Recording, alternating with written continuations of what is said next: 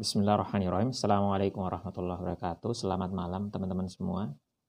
Langsung saja jadi pada malam ini kita akan kembali merangkum materi yang sudah kita pelajari di pertemuan sebelumnya dan insya Allah akan teman-teman hafalkan ya uh, untuk besok hari. Jadi nanti boleh ya sendiri-sendiri hafalannya boleh teman-teman cari pasangan tuh berdua-berdua.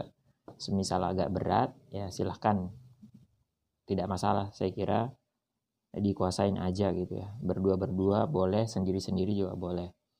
Jadi di pertemuan sebelumnya kita udah masuk ke organ yang kedua dari sistem ekskresi setelah hati adalah ginjal. Nah pertama untuk ginjal untuk yang teman-teman kuasain adalah strukturnya ya. Jadi ginjal itu terdiri atas beberapa istilah tapi kita batasin empat eh sorry lima istilah aja ya dari sisi strukturnya.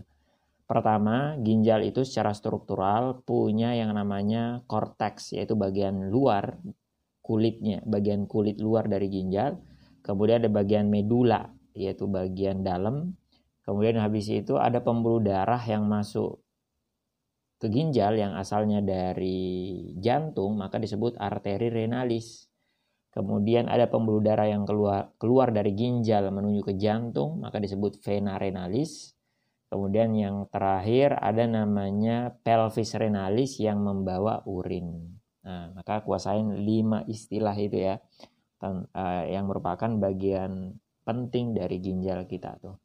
Yang kedua, teman-teman, setelah belajar struktur dari ginjal, kita lihat lebih detail gimana urin itu secara ringkas diproses di dalam ginjal gitu. Maka uh, seperti yang dicatatan ya, pertama adalah ada pembuluh darah yaitu arteri renalis membawa darah ber, uh, kotor ya masuk ke dalam ginjal. Kemudian ketika masuk ke dalam ginjal, dia akan mengalami tiga proses. Ya, ada namanya filtrasi, kemudian reabsorpsi, kemudian augmentasi ya. Ketiga proses ini lebih detail terjadi di bagian terkecil dari ginjal namanya nefron. Ya, setelah kemudian diproses ya eh, darah tersebut di dalam nefron-nefron ginjal, maka kemudian dari ginjal keluar dua pembuluh atau dua saluran. Yang pertama adalah vena renalis, vena renalis yang membawa darah bersih. Kok bisa bersih? Ya alasannya karena uh, yang kotor-kotor itu masuk ke output yang kedua, saluran yang kedua namanya pelvis renalis yang membawa urin gitu kan. Maka masuk ke ginjal satu input darah bersih, eh sorry darah kotor, uh, keluar dari ginjal dua output yaitu vel uh, apa uh, vena renalis yang membawa darah bersih, kemudian pelvis renalis yang membawa urin gitu kan. Kemudian yang ketiga ya, setelah tadi pertama struktur, yang kedua proses ringkas pembuatan ginjal, eh sorry, proses ringkas pem, apa namanya proses ringkas produksi urin gitu kan. Yang ketiga, ya, yang ketiga adalah kuasai bagian-bagian nefron. Detailnya apa tuh? Eh, nefron itu apa aja isinya tuh? Jadi kan nefron nefron eh, pada ginjal kita itu kurang lebih ada satu juta jumlahnya setiap ginjal karena kita punya dua ginjal artinya jumlah nefronnya ada berapa? Dua juta gitu kan? Ada dua juta nefron. Maka nanti setiap nefron-nefron tersebut yang jumlahnya 2 juta itu mengandung komponen-komponen. Ada bagian-bagiannya teman-teman nefron itu.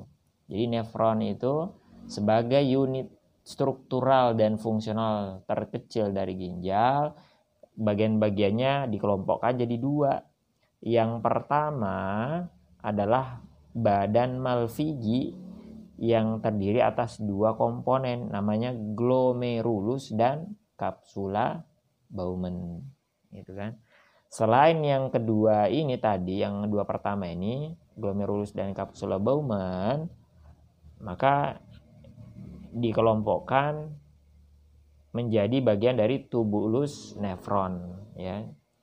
Maka bagian kedua setelah uh, badan Malfigi tadi, bagian kedua dari nefron ginjal adalah tubulus nefron yang terdiri atas empat saluran atau empat tubulus. Yang pertama adalah tubulus contortus proximal berturut-turut lengkung Henle. Yang ketiga tubulus contortus distal, yang keempat tubulus collectivus atau tubulus pengumpul, gitu kan. Nah, itu yang ketiga ya. Dari sisi struktur ringkas banget nih, teman-teman. Yang terakhir, alhamdulillah ini terakhir ya. Jadi ringkas banget tuh hafalan kita nih eh, kesempatan ini.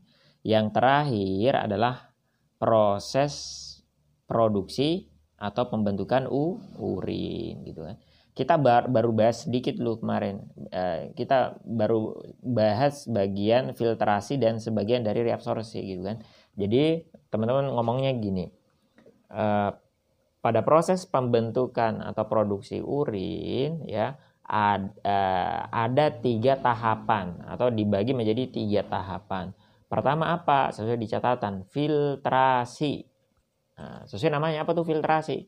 Proses penyaringan darah yang disaring darah kan karena yang masuk ke ginjal darah maka proses penyaringan darah ya yang kemudian penyaringan itu berdasarkan ukuran gitu kan yang besar-besar itu tidak bisa melewati saringan dari glomerulus ya sementara yang kecil-kecil itu akan melewati saringan dari glomerulus sehingga nanti ya eh, yang kecil-kecil itu akan ditampung di kapsula Bowman dan disebut dengan istilah urin primer atau disebut juga filtrat. Kenapa disebut filtrat? Karena dia hasil filtrasi, gitu kan? Maka diingat, filtrasi terjadi di mana? Glomerulus, gitu kan? Setelah difiltrasi, terbentuk urin primer ya yang kemudian menjadi yang kemudian ditampung di kapsula Bauman. Diingat lagi ini satu kata kunci biasa di UTBK apa itu? Bahwasanya proses filtrasi ini adalah proses yang paling tidak selektif ya dari tiga macam proses pembentukan urin. Jadi filtrasi itu paling tidak selektif dibandingkan reabsorpsi maupun augmentasi. Kenapa bisa? Karena dia menyeleksi berdasarkan ukuran gitu kan. Beda dengan nanti yang reabsorpsi maupun augmentasi. Kenapa bisa? Reabsorpsi dan augmentasi itu proses yang menyerap yang apa mereabsorpsi kembali atau menambah eh, apa menambahkan kembali senyawa itu berdasarkan kebutuhan tubuh kita gitu kan. Kalau tubuh kita masih butuh ya diserap lagi, direabsorpsi lagi. Kalau nggak dibutuhkan ya di, dilewatkan saja atau mungkin diaugmentasi gitu. Maka dia sangat-sangat selektif gitu. Kalau dibutuhin diambil, kalau enggak ya enggak gitu. Maka eh, dua tahapan yang terakhir ini kita sebut dia lebih selektif dibandingkan yang filtrasi gitu. Kemudian kita ringkas ya, cepat-cepat aja. Yang terakhir ya, kemarin yang kita bahas di kelas itu adalah reabsorpsi ya.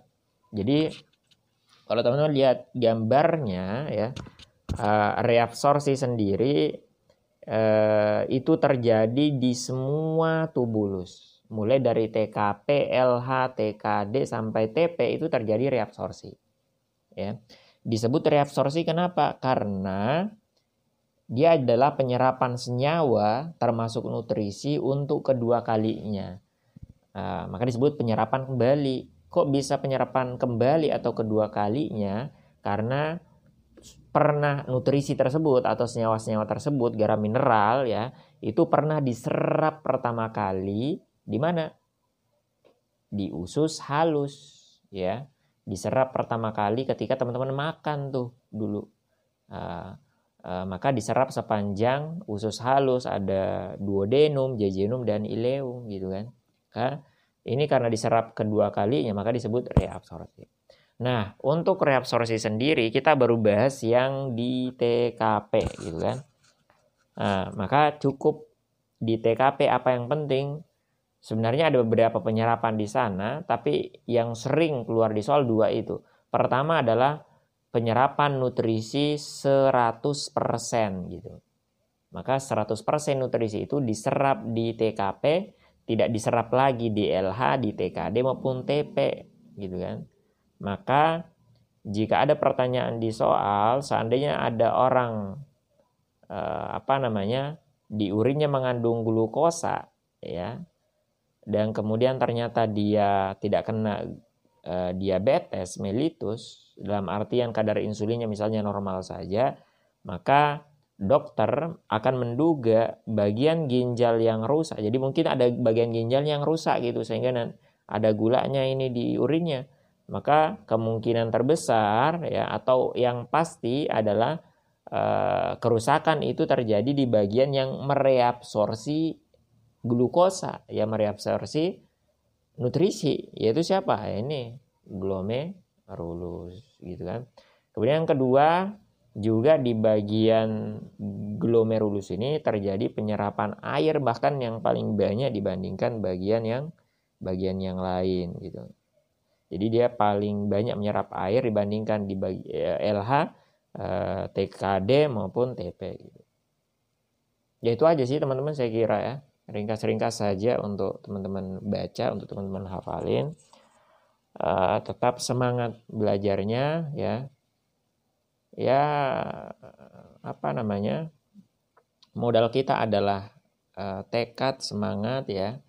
Teman-teman saling mengingatkan, saling menasehati tentunya ke depan perjalanan kita masih panjang ya tentunya akan ada jatuh bangun jatuh bangun maka gunanya teman adalah saling mengingatkan ya saling menasihati jika semisalnya temannya lagi down ya lagi kendor di disemangatin tuh diingatkan ya kita punya mimpi yang besar punya mimpi yang tinggi maka wajar saja kalau pengorbanannya juga harus luar biasa tinggi teman-teman ya uh, seitu aja untuk kesempatan kali ini ya. Mudah-mudahan tetap semangat, tetap apa namanya, uh, tetap konsisten belajarnya sampai kemudian teman-teman siap untuk UTBK.